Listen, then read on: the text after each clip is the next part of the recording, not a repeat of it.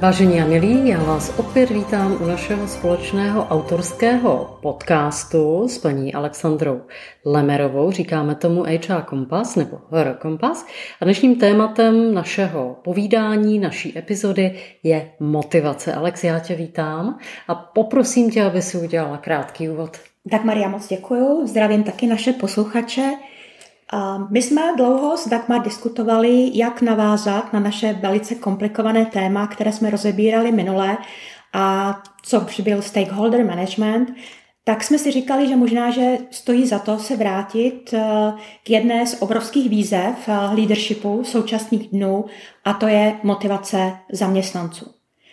A proč vlastně bychom se motivací mohli, za, je proč je vlastně důležité se motivací zaměstnanců zaobírat. Eh, myslíme si, jsme přesvědčeni z Dagmar, že motivovaný za, zaměstnanec je jedním z dalších klíčových eh, faktorů úspěšné společnosti. Pokud prostě nemáme zaměstnance, které jsou motivováni, který to baví s námi spolupracovat, tak eh, nedá se očekávat, že naše společnost bude úspěšná. Mm-hmm. To je pravda. Tak pojďme se nejdřív rozklíčovat, co to ta motivace vlastně je a proč bychom, mimo to, že pomineme, že ten zaměstnanec bývá obvykle efektivnější, pokud je motivovaný, tak do té práce nám pravděpodobně bude chodit rád. A to je pro nás důležité, protože v momentu, kdy neznám firmu, kde by byla teda úspěšná v případě, že bude mít demotivované zaměstnance, to znamená, oni do té práce nebudou chodit rádi, ta práce jim nebude dávat smysl, tak asi úplně to nebude fungovat. Pojďme se podívat, proč tedy motivovat naše zaměstnance. A, ale zkus to prosím eh, nějakým způsobem přiblížit.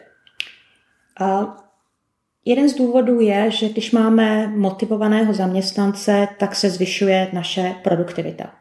Jo, motivovaný zaměstnanec uh, je schopen odvádět kvalitnější práci rychlejším způsobem a svým způsobem taky to má pak dopad na finanční výsledky společnosti. Když máme motivovaného zaměstnance, je velká pravděpodobnost, že budeme mít i nižší fluktuaci, protože motivovaný zaměstnanec většinou dá se předpokládat, nebude mít touhu zaměstnání měnit. Když máme motivované zaměstnance, je větší pravděpodobnost, že ty lidi jsou otevření k vzájemné spolupráci. Je velká pravděpodobnost, že tyhle ty zaměstnanci budou, říká se tomu engaged v angličtině, v češtině bychom mohli říct, že jsou to zaměstnanci, kteří jsou angažovaní, mm-hmm. to znamená, že jsou to zaměstnanci, kterým záleží na úspěchu naší společnosti. A myslím si, že jedním z takových dalších důvodů je, že když máme motivovaného zaměstnance, ten zaměstnanec je spokojený, tím pádem se dá předpokládat, že ten člověk bude i zdravější, že bude mít i spokojenější osobní život a tím pádem vlastně budeme být i menší nemocnost takového mm-hmm. zaměstnance. Takže jako těch důvodů, proč se tou motivací našich zaměstnanců zaobírat, je skutečně hodně. Mm-hmm. Tak děkuji, že se nám to tak přiblížila. Pojďme se teda podívat, jak můžeme být nebo čím můžeme být motivováni. Já budu teda se tvářit, že jsem ten zaměstnanec, i když ten zaměstnanec samozřejmě nejsem ani Alex. Ale pojďme se na to podívat z pohledu toho zaměstnance. A nebo mm, je to jedno, jestli je to zaměstnanec, vlastně ono to funguje na každého jednotlivce. A my tady máme jako první eh, poznámku to, že ten eh, člověk eh, se obvykle motivuje na základě svých potřeb. My jsme si tady samozřejmě vzali k tomu i nějaké vědecké poznatky. Určitě všichni budete dobře znát Maslowu pyramidu těch základních potřeb. Je to teorie, která se skládá z pěti základních potřeb, které má každý člověk. Je to úplně jedno, jestli jsem zaměstnanec, podnikatel nebo jsem nevím kdo, ale vždycky ty potřeby mám. Já vám to schrnu jenom tak v rychlosti, abychom si představili, co ta teorie vlastně obnáší, na co pan Maslow přišel. A přišel na to, že každý z lidí nebo každý člověk má takzvané fyziologické potřeby. To je číslo jedna. Já se potřebuji najíst, já se potřebuju vyspat, já se potřebuju dobře napít a hm, podobně. Takže to jsou ty základní eh, fyziologické potřeby, aby ten daný člověk vůbec mohl přežít.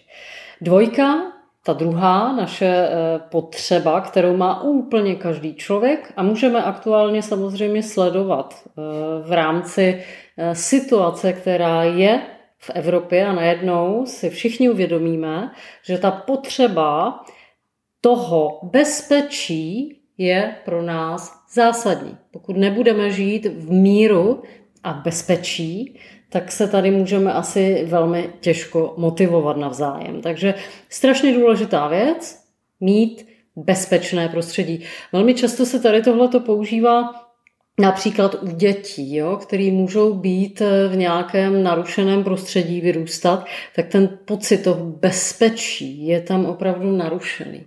A teď my, když se zase podíváme na to prostředí eh, té naší společnosti, České republiky nebo Evropy, tak eh, opět to je strašně důležitá věc, nějaká stabilita, bezpečí. Trojka, podle pana Maslova, jsou takzvané sociální potřeby. My jsme samozřejmě komunikativní, co by lidé, jsme, eh, žijeme rádi v té tlupě, když to tak nazvu, a eh, rádi se socializujeme, eh, kamarádíme se, potřebujeme hm, ten kontakt s jinými lidmi, potřebujeme patřit k nějaké třeba sociální skupině a podobně. Čtyřka, podle pana Maslova, je takzvaná potřeba uznání. Ta pochvala je důležitá to, že jsme něco udělali dobře, že jsme udělali něco kvalitně a že to někomu třeba pomohlo, tak to je velmi, velmi důležité. To ocenění, uznání. A poslední, pátá část Maslovy teorie eh, potřeb je takzvaná seberealizace. A tady on ji nazývá jako nejvyšší úroveň potřeb.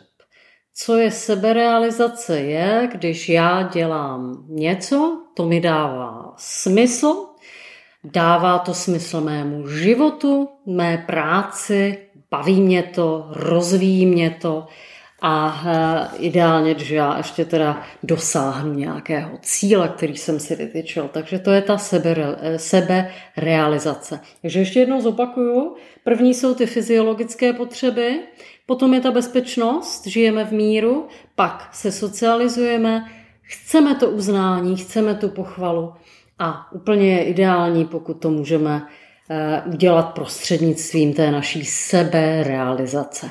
Tak to byla Maslowova teorie. Jak se ti líbí?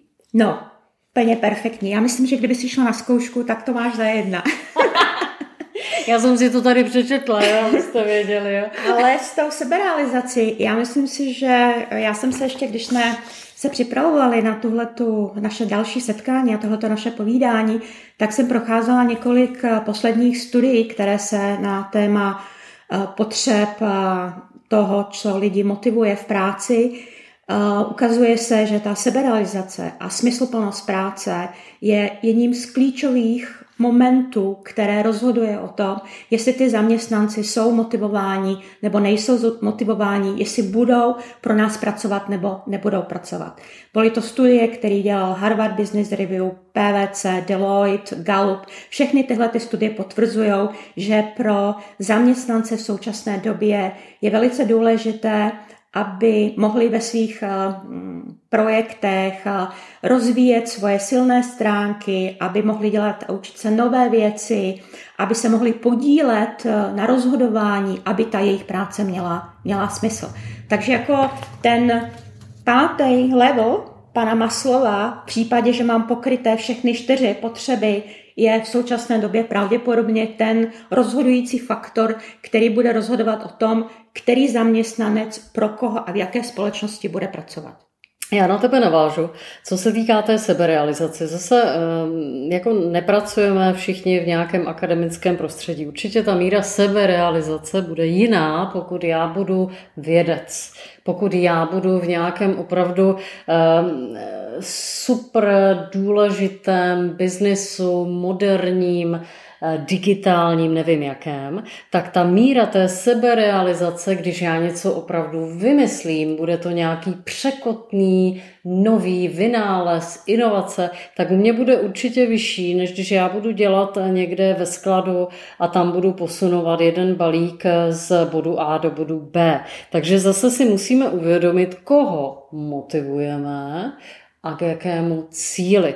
Takže ne vždy eh, budeme eh, jako úspěšní a já tady tohleto řeším velmi často v praxi, kdy ty podnikatelé mají třeba ty sklady nebo mají prostě nějaký biznis, který je eh, není až tak sofistikovaný, jo? protože my jako Česká republika jsme tady ze sebe udělali ty montovny a bohužel ta montovna také potřebuje tu lidskou sílu, která není kvalifikovaná.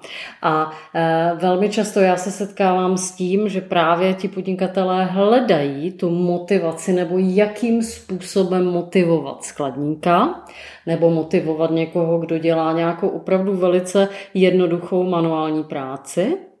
A e, tady v tomhle případu vám prozradím jednu věc. Myslím, my jsme o tom s Alex se bavili e, před e, natáčením toho našeho podcastu a myslím si, že to nebude žádné novum, ale v tady tomhle případě máte jeden jediný ačkoliv my říkáme krátkodobý motivační faktor, ale u téhleté skupiny není nic, zatím se nenašlo nic jiného, co funguje a to jsou peníze. Je to smutné, je to tak, prostě nic jiného vám nepomůže, ten člověk vám odejde z té firmy, pokud nedostane něco ve, v té peněžní podobě, protože on nemusí mít úplně dobře pokryté ty ostatní potřeby, ty fyziologické a tak dále, jo? protože my se tady bavíme o tom, že pokud já mám pokryty ty čtyři základní, potom můžu se sebe realizovat, ale pokud já mám problém si koupit jestli si koupím pět housek nebo čtyři, je to už u mě velký problém a jako nemůžu si dovolit třeba si koupit v žádném případě šest housek, protože už jako mě nevíde zase něco jiného, tak ty lidi prostě nemají pokryté ty základní potřeby. A proto pro ně nějaká seberealizace, kterou tady pan Maslow akademicky nám řekl, že je nejdůležitější, ano je, ale pro určitou úroveň zaměstnanců. Takže Není to všechno tak jednoduché. Určitě, určitě ne. Jako, děkuji, já myslím si, že to byl dobrý příklad eh, toho, že každý člověk v každé pozici jako je motivován něčím jiným a je potřeba vlastně ke každému zaměstnanci přistupovat eh, individuálně.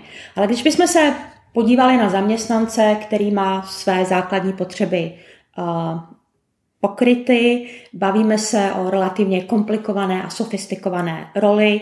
Co jsou podle tebe takové, jaký bys dal návod manažerovi, jak motivovat zaměstnance? Co jsou takové ty metody, které skutečně fungují? Mm-hmm. Tak pokud se pohybujeme v takovém prostředí, eh, tak obvykle funguje pár základních věcí. Když ten člověk má nějak jasno co se vlastně od něho očekává, zdali ví, co vlastně konkrétně má dělat, nebo jak, jak má přidávat tu hodnotu té dané pozici nebo té dané společnosti. To je první věc, takže nějaká jasná definice nějakých vlastních cílů nebo těch jednotlivých očekávání, protože my nemůžeme očekávat do toho zaměstnance, že on si ta očekávání vytvoří sám. On samozřejmě ta očekávání nějaké má, ale dívá se na ně jako sám ze svého pohledu, nikoliv z potřeb té třeba organizace. Takže to je první věc, takže nějaká transparentnost bych to tady asi, asi jako viděla jako první bod. Je to ve smyslu hlavně toho šéfa, jako v momentu, kdy já mm, tam budu eh, vyprávět těm svým podřízeným nějaké nesmysly, nebudu jasně definovat, komunikovat, co vlastně mají nebo nemají dělat, tak ty lidi si to začnou dělat po svém. Je to naprosto přirozená vlastnost lidí. Ehm, pokud ty lidi nerozvíjím ve smyslu, že jim nedám příležitost něco dělat, co je baví, ideálně, Ale zase pozor, jako, co je baví, to je taky jako strašně, takové, jako my to vždycky tady čteme v těch různých motivačních eh, literaturách a tak dále, že to má jako bavit ty lidi a tak dále. Ale pokud to baví jenom toho člověka a nemá to přínos pro tu firmu, tak, eh, tak je to nějaký sociální prostě ústav, který není založený za účelem zisku, co obvykle ty firmy jsou, že dosahují toho zisku. Takže pozor na to, eh, určitě ty vaše zaměstnance by ta práce měla bavit, ale ne, že oni si budou dělat jenom to, co je bude bavit, jo? protože tak to taky nebude fungovat. My už jsme o tom mluvili, podpora a uznání těch jednotlivých lidí. Zase pokud já jako šéf toho člověka nepodporuji, nedám vám mu ty jasné impulzy, že ta práce je důležitá, že jsem ráda, že on to dělá dobře. Zase na druhou stranu, pokud to dělá špatně, já to musím taky eh, řídit, jo? kontrolovat a tak dále, to je další. Moje specifikum jako manažera, tak je to taky velmi důležité. A možná teď jedno pravidlo, které, které je strašně důležité pro lídry, manažery, že chválím před nastoupenou jednotkou a kritizuju v soukromí. Jo, tady tohle to možná nevždy bývá pochopeno a nefunguje to a může to být právě silně demotivační, když někoho se, eh, s prominutím seřu na první dobrou eh, před ostatními kolegy, tak úplně ten člověk motivovaný nebude. Takže to je důležité tady tohle to si taky uvědomit. A eh, my tady máme ještě další dva body, které jsou důležitý a to je to odměňování. Zase nemůžu ani přeplácet, ani podplácet, ani jedno dobře nefunguje, protože když přeplácím, ten člověk si myslí, že je to jako standard, už pro něho je to zvykové, takže já, když někoho zbytečně přeplácím, standard tržní je 50, já mu dávám 100, tak on si myslí, že ten standard tržní je 100 a už to bude očekávat. A potom může být ta realita úplně odlišná na tom daném trhu a můžou tam být právě ta nereálná očekávání, takže to je to odměňování. A poslední, co bych ráda zmínila, že ten manažer, lídr je zodpovědný za to, aby tam udělal nějakou atmosféru, aby to prostředí, kde se pracuje, dávalo pro ty lidi smysl, aby to bylo ideálně eh, vlídné prostředí, kde se budou ty lidi cítit dobře. Tak bych to asi schrnula. Perfektně. Co ty na to? Já s tebou naprosto souhlasím.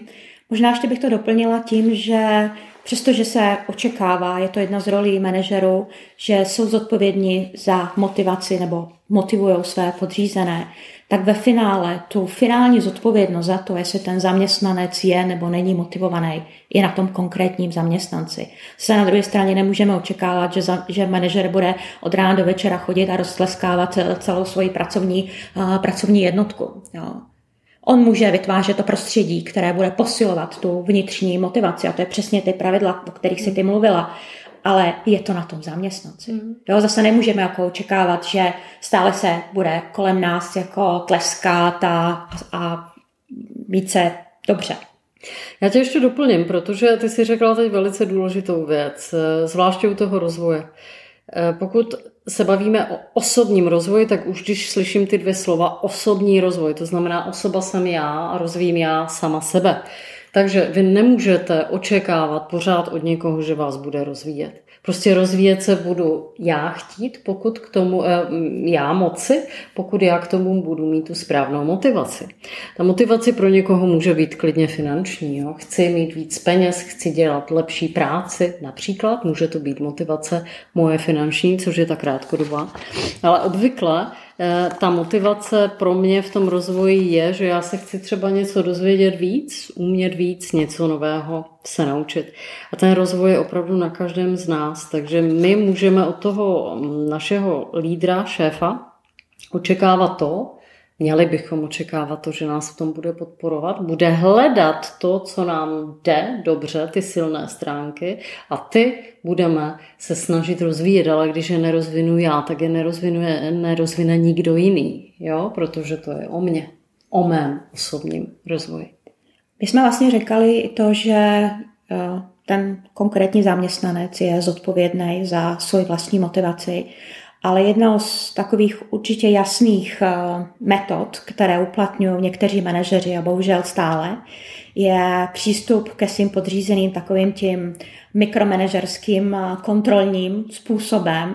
to můžeme si být naprosto jistí, že to je jeden vlastně z základních přístupů, který nefunguje a je základem velké demotivace našich, našich zaměstnanců. Mm-hmm. Jo, protože mikromanager, který kontroluje každý krok svých podřízených, tak v nich jednoznačně likviduje a zabíjí kreativitu, inovaci. Ty lidi mají pocit, že jsou ovládaní, že nejsou vlastně své bytné osobnosti. Svým způsobem ztrácejí i důvěru, jo, protože lidi toužejí po určité míře autonomnosti, po určité míře samostatnosti. A nadměrný mikromanagement i zvyšuje stres v těch lidí. Mm-hmm. Jo? Jako, a zase zvyšuje se stres tím pádem ta fyzická, psychická odolnost těch lidí se snižuje. Zvyšuje se pravděpodobnost, že ty lidi a, přestanou být produktivní. Jo, to je prostě nefun- nefunkční mod- model a opět jsme u toho, ta motivace nebude fungovat. Takže jako jedna z rad, pokud jako uvažujete, jak motivovat lidi, tak prosím vás, žádný mikromanagement. My už jsme to s Dagmar několikrát zmiňovali, ale myslím si, že tohle to stojí za zmínku. Mm-hmm. Já navážu teda na tu demotivaci. Mikromanagement přesně takové to, kdy pan majitel nám uh, kontroluje, jestli jsme objednali uh, dva boxy papíru do tiskárny nebo tři, tak to je mikromanagement. Prostě to jsou některé věci, jsou, prostě nejsou důležité, a nebo vám kontrolují maily, jo, to se taky stává. Jo, že vám manažer bude kontrolovat eh, maily, než pošlete něco, já nevím kam, tak to budete kontrolovat. Na jednu stranu je to fajn, jo, někdy je to potřeba. Když někde posíláte něco nějakému velmi důležitému klientovi, musí to být opravdu přesné, exaktní, jasně to je, to je jiná situace, ale pokud vám někdo kontroluje každý druhý mail a, a ještě vám k tomu opravuje, já nevím, čárky a tak dále, tak vás to asi bude bavit jenom chvíli. Takže to je ten mikromanagement. Další formy, které my jsme si tady předpřipravili pro vás, mm, abyste věděli, co to ta demotivace je, nebo jak se to může projevovat, a velmi často se to taky tak projevuje tak bývá většinou v nedostatku nějaké srozumitelné komunikace.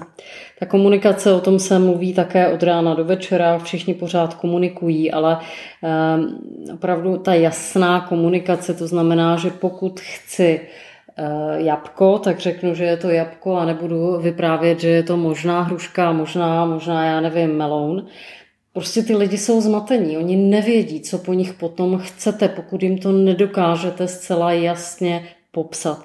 Takže raději popisujte eh, opravdu jednoduše, konkrétně, když ten dotyčný to není schopen eh, pochopit, klidně to nakreslete, popište, udělej, pomožte si, jak chcete, ale toto je strašně důležité. A co já mám zkušenost z mé praxe, tak si ověřte, prosím, že ta druhá strana vás pochopila.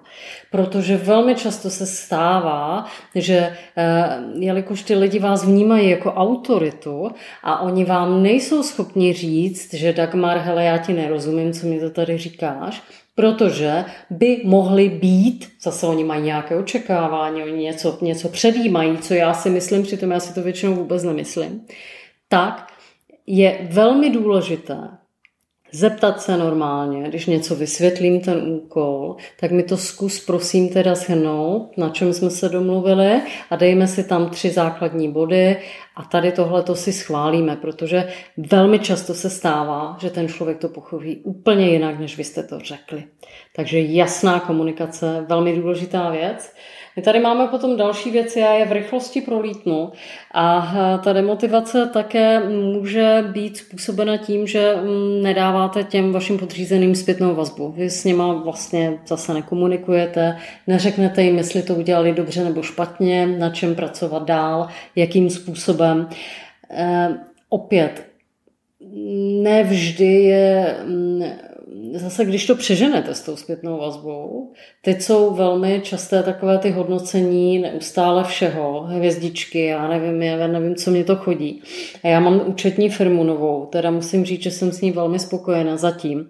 Až jedna věc, která mě trošičku irituje, je, že každý e-mail, který mi si z mojí účetní pošleme, nebo prostě ona mi zatelefonuje, nebo prostě něco se mnou řeší, tak já okamžitě dostanu nějaký hodnotící formulář Já nechci hodnotit zase pořád. Jednou za týden, jednou za měsíc, ano, prosím, ale zase to nepřežeňte, protože vám to začne lízt na nervy. Tak bych to asi, asi eh, řekla, co se týká té zpětné vazby. Ehm, potom tady máme ještě dalších pár věcí, eh, které se k tomu pojí. A my už jsme si to říkali. Pokud toho člověka nepodporuju, on necítí ve mně od svého nadřízeného, že má tu oporu, když se jí něco nepovede, takže za mnou může přijít a může mi to sdělit, tak to taky nebude úplně ideálně fungovat. Potom tady mám ještě další dva body, které jsou eh, opět, eh, zase, zase nám to už koreluje s tím, co jsme řekli před chvílí, to znamená i s tou maslovou teorií, eh, kdy mm, třeba některý člověk může být demotivovaný tím, že ho fakt nepochválíme, že mu neřekneme, že tu práci třeba dobře udělal a tak dále. A tím se nám velmi rychle může demotivovat. No a samozřejmě jako poslední bod bych tady zmínila to, pokud s někým nejednám fair to, lidi jsou na to strašně citliví. Když budete někoho preferovat a budete tam říkat, ta Anička je prostě úžasná a pořád to budete říkat a budete vyloženě tomu člověku, jak si nějak bude jaksi proteční, nebo jak to nazvat, lidi jsou na to strašně háklivý a, a ten, tomu člověku neuděláte dobře, oni ho budou nenávidět, ten zbytek týmu, koho budete tam preferovat, i když bude třeba hrozně šikovný. Ona ta holka může být, nebo kluk, je to jedno kdo, můžou být opravdu velmi schopní, velmi chytří, ale v momentu, když tady tohle to budete dělat, já vám garantuju, že ten tým se spikne, bude toho člověka nenávidět a zase vám klesne ta efektivita. Já bych ještě možná k tomu dodala, co jsi zmiňovala. S demotivací může souviset, už jsme to taky říkali, když ten člověk nemá dostatečnou autonomii, jo, je pořád prostě kontrolovaný nebo je příliš moc svázaný všemi možnými pravidly.